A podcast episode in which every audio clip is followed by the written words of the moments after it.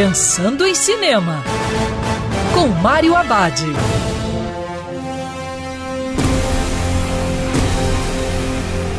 Olá, amigo cinéfilo, tudo bem?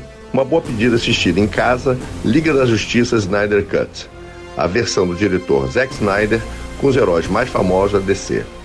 Na trama, depois do sacrifício do super-homem, Bruce Wayne e Danny Prince recrutam meta-humanos para salvar a Terra de Lobo da Steppe e Darkseid.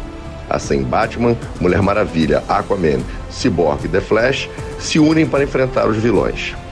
Nessa nova versão, Schneider consertou as escolhas erradas do diretor Joss Whedon, seu substituto no projeto, quando foi obrigado a sair por causa da morte da filha. Snyder humanizou os personagens, entregando um filme bem diferente do que estreou nos cinemas em 2017. Mas vale ressaltar que para isso foi necessário o filme ganhar 4 horas de duração. E lembrando, em tempos de coronavírus, o cinema também pode ser no sofá de casa. Quer ouvir essa coluna novamente? É só procurar nas plataformas de streaming de áudio. Conheça mais dos podcasts da Band News FM Rio.